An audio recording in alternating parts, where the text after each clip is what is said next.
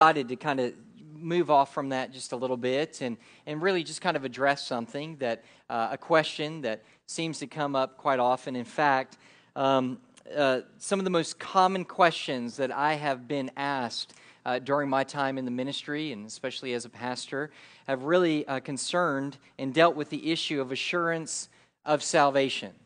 Uh, I can't tell you how many times that I've been asked the question, um, How can I truly know if I'm born again?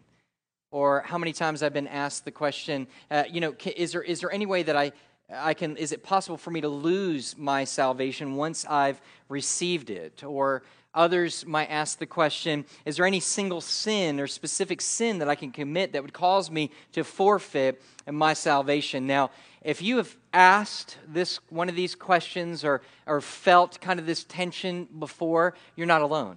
It's very common. And, and in fact, I, I think uh, that most believers have asked these questions of themselves before and felt these things. And by felt, I mean that um, in, in, in, it's a horrible place to be, but be in a place where you're just not really sure if you're a true believer in Jesus Christ and you lack that type of peace and security. That can be a very frightening uh, place. Now, let me, let me um, suggest this. I believe, er, well, let me state that there are many people, even that I know, that truly do believe that somebody can lose their salvation once they come to faith in Jesus Christ. There are denominations that teach that and hold to that. And I believe that at least those that I have met uh, believe that way for three primary reasons. Number one, is because they simply don't know the Word of God. And what I mean by that is not in an arrogant way, but many of them just simply haven't taken the time to really accurately and carefully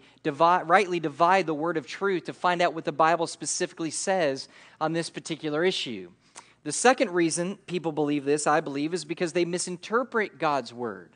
In other words, they'll come to a passage like the, the parable of the sower and the seed, and they'll see in the story where the seed takes root and it begins to grow, and then all of a sudden it begins to fade away. And they begin to interpret that as somebody being saved and then losing their salvation.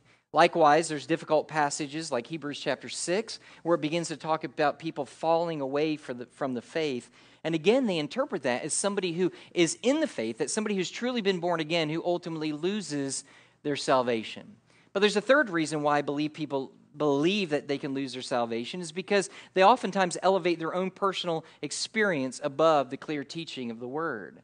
If you've been in church long enough, you've seen this. You've seen people who have supposedly come and, and prayed to God to be saved. They've maybe walked an aisle. They've been baptized. They've even joined a church. They've functioned within the church. They've said spiritual things. They've maybe taught classes. They've even had positions of leadership within the church. We've all known folks like that, that at one point or another, they were just gone. They just fell away from the faith, and we're sitting there wondering why in the what, what in the world ever happened to them. And so, what people do is they they they they look at that and they interpret that as somebody who was once saved because it seemed so believable, but now they're gone and, and, and they've left and they're no longer walking in faith. Well, as I kind of stated just a couple minutes ago, please understand that this particular subject of, of security of the believer, whether you could lose your salvation, whether that be possible, has really divided Christians throughout church history. Uh, there have been many different debates on this particular thing. And let me tell you that Baptists, and we are a Baptist church, specifically a Southern Baptist church, have historically leaned more reformed and Calvinistic on this particular topic. In other words, uh, uh, Baptists, Southern Baptists, believe that once a person is saved, that they cannot lose that salvation. And so, uh, what they call it, Baptist, we as Baptists, we usually refer to it as eternal security or security of the believer, whereas those in the Reformed tradition would call it the perseverance of the saints. Now, our church, our elders, our staff, and across the board, as well as our church membership, uh, we all believe that once a person is truly born again, that they will remain so forever. There is no being saved and then becoming unsaved. That's our stance. We are very confident in this. We are confident that this is clearly what the Word of God uh, teaches. But our confidence, listen, our confidence is not placed in us. Our confidence is not placed in us to hold on to Jesus or to hold on to faith or to hold on to our salvation. That's not why we're confident. We're confident that once we are truly born again, we will always be born again because we have a God that holds on to us. That's where our confidence is. And to be able to ultimately doubt or to suggest that somebody who was once saved now can lose their salvation, listen very closely, is not so much an indictment on us, but rather an indictment on God, who is, as the author of Hebrews chapter 12, verse 2 says, is the author and what? Finisher of our faith. That which God is not like me. I start a lot of things that I do not finish. Anybody? Repairing a house, half done still have crown molding, and all I have to do is call somebody to come over and do it, and I still can't finish it, right? And, and there's just pieces of things done. What God finishes, begins, starts salvation, He is faithful to finish. This is what Paul says in Philippians chapter 1 in verse 6. He says, I am confident which literally means I am absolutely 1000% certain that he who has begun a good work in you will complete it to the day of Jesus Christ. That which he begins, he will ultimately finish. But it is my belief. Now, what I love is you guys are just going to get all theology today, no practical application. Aren't you excited? Somebody said to the other day, they go, What's the practical application? And I'm like, Why? do we always have to have the practical application? There's no preaching. You know, sometimes we just need to know the truth, right? We just need to know the truth. And I say that because that's all I have is theological truth this morning with no application. But I do believe that it's tremendously helpful to us. This is what I, what I believe. I believe that to suggest that a true believer can lose their salvation diminishes God. It seeks to diminish that belief and teaching diminishes God, and it diminishes God in five ways. Now, I say five ways, but when I say five ways, I don't mean five ways in 50 minutes. I mean five quick ways, okay? So don't get panicky. I know how you guys are. I, I don't even like to give you points because if I say there's four, you're counting them down, all right? And you're counting down the five. But let me just go ahead and we're going to breeze through this. But let me give you five ways that I believe that believing your, you can lose your salvation diminishes God. First of all, to suggest that a true believer can lose their salvation is to diminish God's sovereign will. By sovereign will, and, and you could define this in many different ways, but the way I'm defining is this is I'm defining as God's ultimate will, God's ultimate purposes. When God ordains that something is going to happen, when He speaks and says, This will happen, guess what? This is going to happen. That is going to happen. Nothing can and nothing will keep it from being fulfilled. Are you with me? Now, Jesus says that when He came, He came to do God's sovereign will, to fulfill that which He had ordained to occur. In John chapter 6, verse 38 through 40. Just follow along up here and, and just write some notes. Maybe write these scripture passages down as you go. You won't have time to uh, turn to all of them. But this is what Jesus says He says, For I came down from heaven not to do my own will, but the will of Him who sent me. He says, okay, so I came to fulfill God's ultimate purposes. What He ordained to occur, I'm here to make sure that that happens and what is his will? And it says, And this is the will of him who sent me, that I should lose nothing. That I should lose nothing of all that he has given me, but raise it up on the last day. For this is the will of my Father, that everyone, not some, not most, but everyone who looks on the Lord and believes in him should have eternal life, not temporal life, but eternal life and I will rise him up on that last day. What is it that God gave to his son? He gave those that he had elected before the foundations of the earth to his son, to whom Jesus Christ would then die on the cross and raise from the dead in order to give eternal life to those to whom God had chosen. That's why he came. Now, I know that we have a divided congregation this morning. I know that we all interpret the choosing of God in Ephesians chapter 1 verse 4 in many different ways. We have those who are far more Calvinistic here that go to this church. And what they will suggest is, hey, listen, when God chose before the foundation of the earth, it was by his own sovereign choice, not based on you, not based on me. He just chooses to do what he chooses to do. And he chose to save some, and that's up to God and it's his sovereign choice. On the other side, we have those who are more Arminian. And what they say is, hey, absolutely, we believe that God has chose people, but we believe that God has chose people based on his foreknowledge. That he looked to the future and he saw that you and I would ultimately choose him. So, based on our choosing of him, he then chose us on the foundation of the world. Well, I'm not here to debate any of this because the truth is, most, most people here are probably a mixture of both of those things, some crazy monster that mixes both of those things together.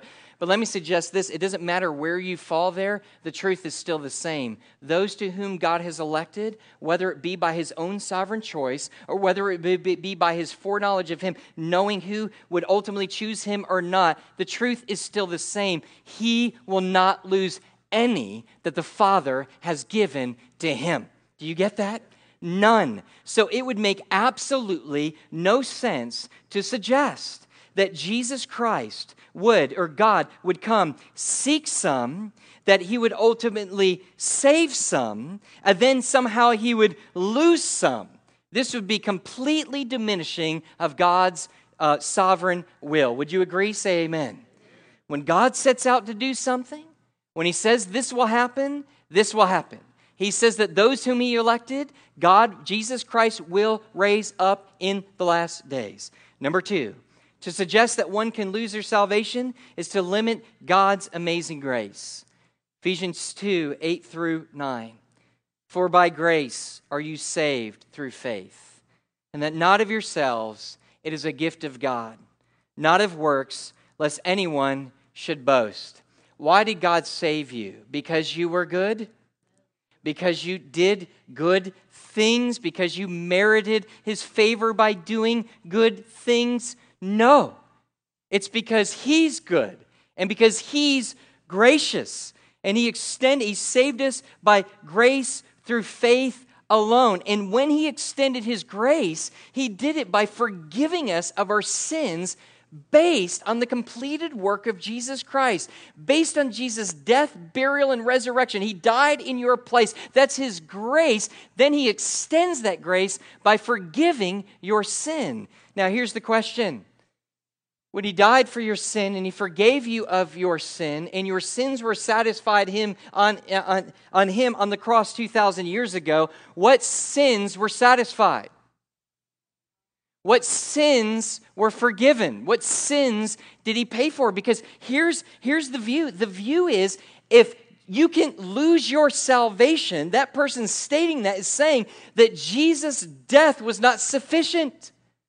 That he only died for some sins and not all sin. That there's still some sin out there that those to whom he saved, his sacrifice was not sufficient. His grace was not sufficient to cover.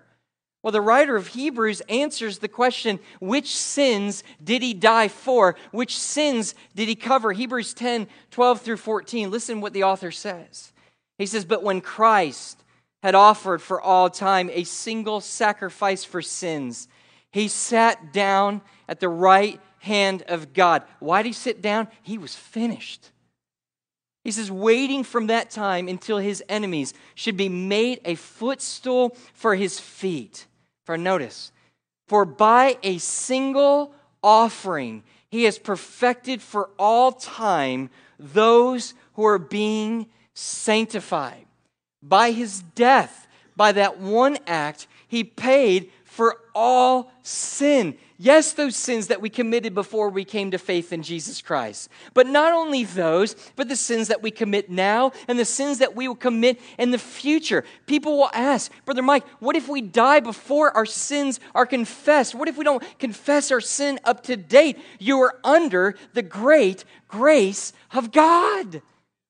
All of the sins were satisfied. The wrath of God towards you was satisfied completely all of your sins were, forget, were forgiven. So to suggest that we can lose our salvation because of some future sins that we commit after we come to faith in Christ is to diminish both his sacrifice and his grace. If he only forgives some sin, it's grace, but it is amazing grace in which God has extended to us. Number three, to suggest that one can lose their salvation is to diminish God's unconditional love.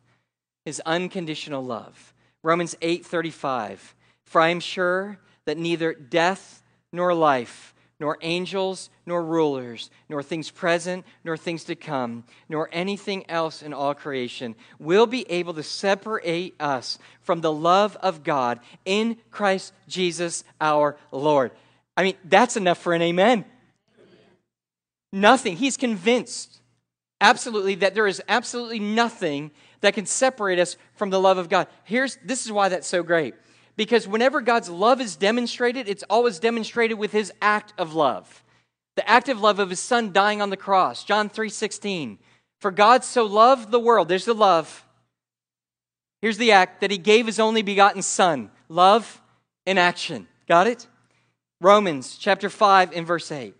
But God shows us his love for us, and that while we were still sinners, there's the love, Christ dies for us. There's the action, love and action. His love is always demonstrated through his action of saving us. So if his love never ends, if his love is never separated from us. If we can't be separated from His love, we can't be separated from His saving action of His cross. Are you with me on this? Some of you, this isn't doing anything for you. Look in your heart, see if you are saved, because this is good news of Jesus Christ. Nothing can separate us from that. It's, it's what we call unconditional love. The Bible says in Ephesians chapter 1 and later down in verses 7 today, it tells us that we were predestined as adoption as sons of God. We were once children of the devil, but now we're children of God. Why? Based on his grace, based on his mercy, we're children of God. Is there anything your son can do to become an unson? I know it's not really appropriate language. I couldn't figure out how to say it. Can he become an unson or an undaughter? No. And we even tell them that, right? We come to them, and I'm not really sure that this is a good thing even to say to them sometimes, but you come there and say, Son, it doesn't matter what you do. I love you anyway. Oh, you're to love me even if I go and do this and that and the other thing? Yes, I'll still love you, son. I'll still love you if you do that. And the idea is nothing's going to change the fact. If they, if they turn into a Ted Bundy, Ted Bundy's love st- mother, w- there was nothing that could change the fact that his dad was Ted Bundy's dad. Nothing can change that. The bottom line is this God is ultimately saying, Our relationship is based on my unconditional love for you. Let me ask you this. When he loved you and he died for you, were you pursuing him? Were you seeking him? Were you serving him? Were you loving him? No. When he loved you, you were not at your best, you were at your worst. He loved us while we were yet sinners, haters of God, rebels, adversaries, mockers, and monsters of iniquity. He loved us. It's the same type of love that we're supposed to be have within our marriages. In Ephesians 5, he says, This is a mystery. This, this relationship, this marriage is a mystery. It demonstrates what? God's unbreakable relationship between he and his church.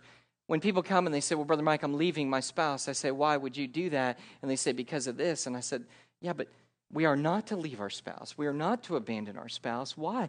Because the whole purpose is to show unconditional love so a lost and dying world would see what it's like to be in a right relationship with God who never gives up on you and never gives you over. Next, to suggest that one can lose their salvation is to diminish God's infinite power. John chapter 10, verse 24, if you're counting, this is number four. I, we're almost over. Okay? To suggest that one can lose their salvation is to diminish God's infinite power. John 10, 27 through 29. My sheep hear my voice, and I know them, and they follow me. I give them eternal life and they will never perish. And no one, and no one, and no one will snatch them out of my hand. My Father who has given them to me is great, greater than all, and no one is able to snatch them out of the Father's hands. The devil, who is more powerful than you or I, the demons who are more powerful than you and I cannot pluck us or rip us from the saving hand of the Father of God. They cannot rip your salvation. And let me tell you, if they could, they would.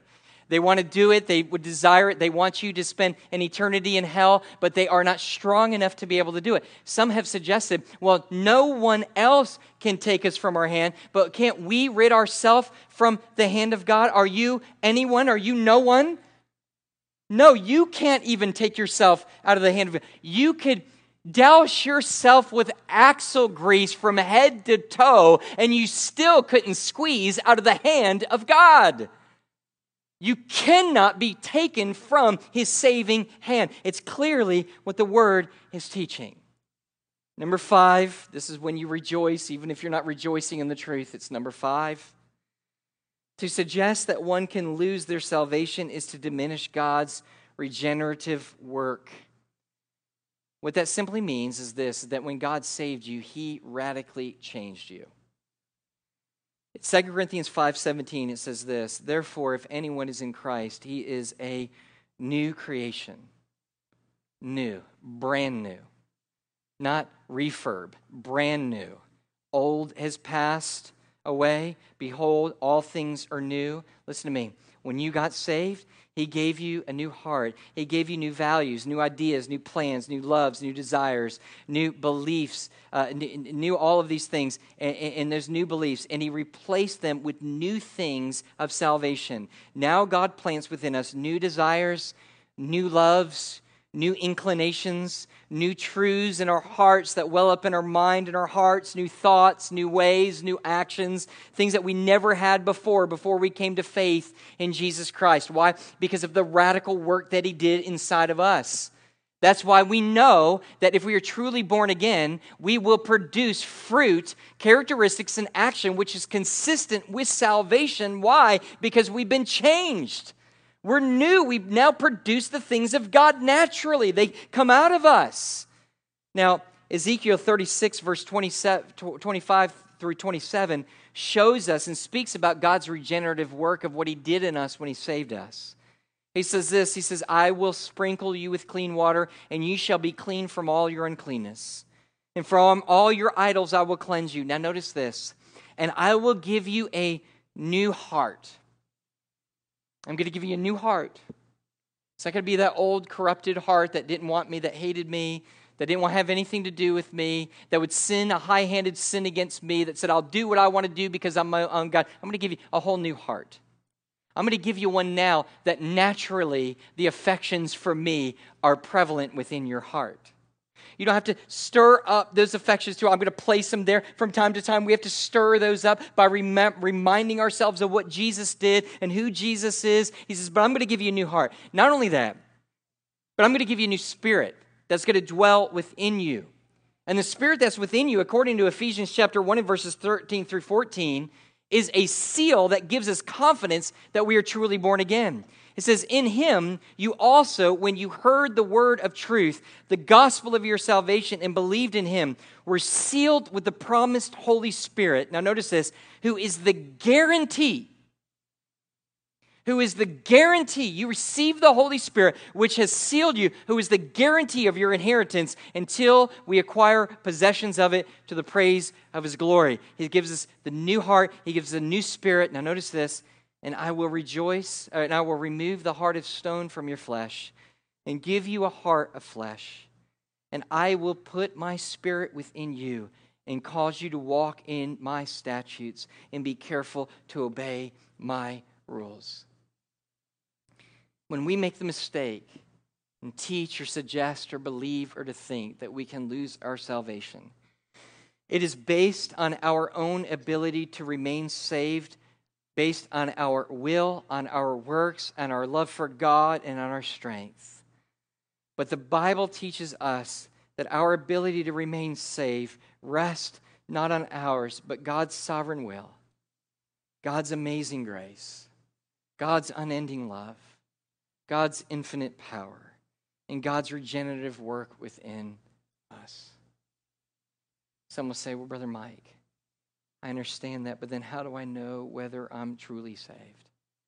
We don't have time to get in through all of this, but let me tell you what the answer that keeps coming up through the Word of God time and time and time away. You persevere. You persevere. Listen to these scriptures very quickly. John chapter 8, verse 31 through 32 says this So Jesus said to the Jews who had believed in him, If you abide in my word, that means if you continually, perpetually keep on going, keep abiding in God's word, you are truly my disciples. Colossians chapter 1 verses 22 through 23. He has now reconciled in his body of flesh by his death in order to present you holy and blameless and above reproach before him. If indeed, listen, if indeed you continue in faith, uh, stable and steadfast. Third scripture, Hebrews 3:14. For we have come to share in Christ if we indeed hold our original confidence firm to the end. He says, How do we know that we're truly born again? We persevere. We keep believing. We keep obeying. We keep following. We keep hoping. We keep serving. We keep changing. We keep loving God all the more. We keep loving each other all the more. We keep propagating the gospel of Jesus Christ all the more. We keep walking in faith all the more. That's how you know that you're born again. Why in the world would the apostles so oftentimes keep saying, if you persevere, if you persevere, if you persevere? Here's why.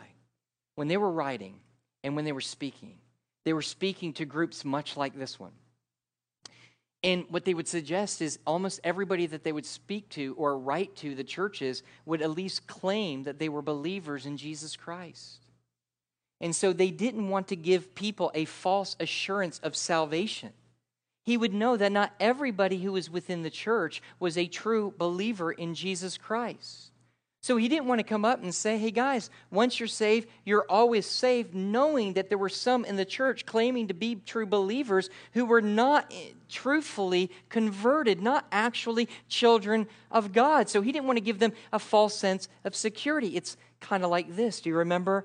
I remember going and walking an aisle and and all that kind of stuff, and at least going and telling people. I actually got saved in a little trailer, went back and just cried out for mercy of God, seven years old, in, in, in the back of this trailer, and got down on my knees, and I just cried out, God, save me. Didn't know a whole lot, just knew I needed to be saved, knew I was a sinner, knew that Jesus died for me. That's all I knew.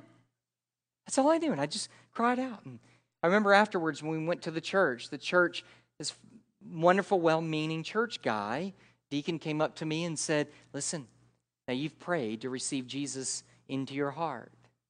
And he says, Now, the devil is going to try to convince you otherwise. People will try to convince you otherwise. He goes, I'm going to let you know that you are born again. Because you are saved. Nothing can ever change that. If you ever doubt, just know that it's not true doubt in God. And so, what I found later is what he should have said is listen, this is a wonderful day. This is a great day that you're calling out in faith to him. But we can put no confidence in today. We can put no confidence in a prayer in and of itself because there will be many who have said they walked an aisle, prayed a prayer, were baptized, and were believers, and, and professed that they were believers, and they will be confident of it.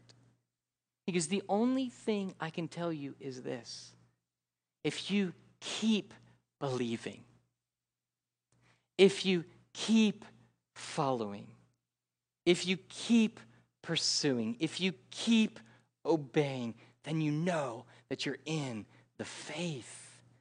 Let me ask you this Are you presently trusting God fully and completely for your salvation? Are you completely and fully coming to Jesus Christ this morning and saying, You paid it all? You paid it all. I am right before you because you made me right, because I'm believing and trusting in you. And I'm not talking just a mental assent, but you are resting your whole life on it. Not just your eternity, but your life. And your life is demonstrated that you are trusting it because you are living for Jesus Christ. That's how you know that you're truly born again. So this morning, it's just a day of rejoicing. It is a day of rejoicing in praise of a God who saves and a God who keeps us safe. And the God who saves us will complete our salvation when we stand before Him and meet Him in heaven. Are you with me? But it's also a day of rejoicing for you who do not yet know Him for you have not tasted of his mercy and not tasted of his grace. If you will repent and turn from your sin and say, God, save me, Jesus. I'm not good enough, but I'm deserving of hell. But you are good, and because of your goodness and because of your goodness shown to me through your Son, Jesus Christ, through his death, through his burial, and resurrection, God, I know that I am saved. God will save you right where you are. That is worth rejoicing. Jesus, we come to you this morning. We thank you and we praise you for all that you are and all that you've done. Now, God, we come to a time of invitation. But God, we also come to you this morning just to, for the Lord's Supper, and we're going to do that in just a moment. But God, let us make sure that our hearts are right before you. God, can we just have a time of rejoicing, just calling out, just praying, just saying, Thank you, God. Perhaps they're, that were insecure and they thought maybe they've done something or whatever. But God, the confidence is not in us, the confidence is in you. Let us turn to praise and worship and glorify you for it. God, for those who are here and in your heart, they're realizing, God, I do doubt. I do doubt whether I'm truly born again because there is no evidence of my salvation. God, would they repent and believe and you save them, God? Seal them by your Holy Spirit. Change them. In Jesus' name we pray. Amen. I'm going to be down here with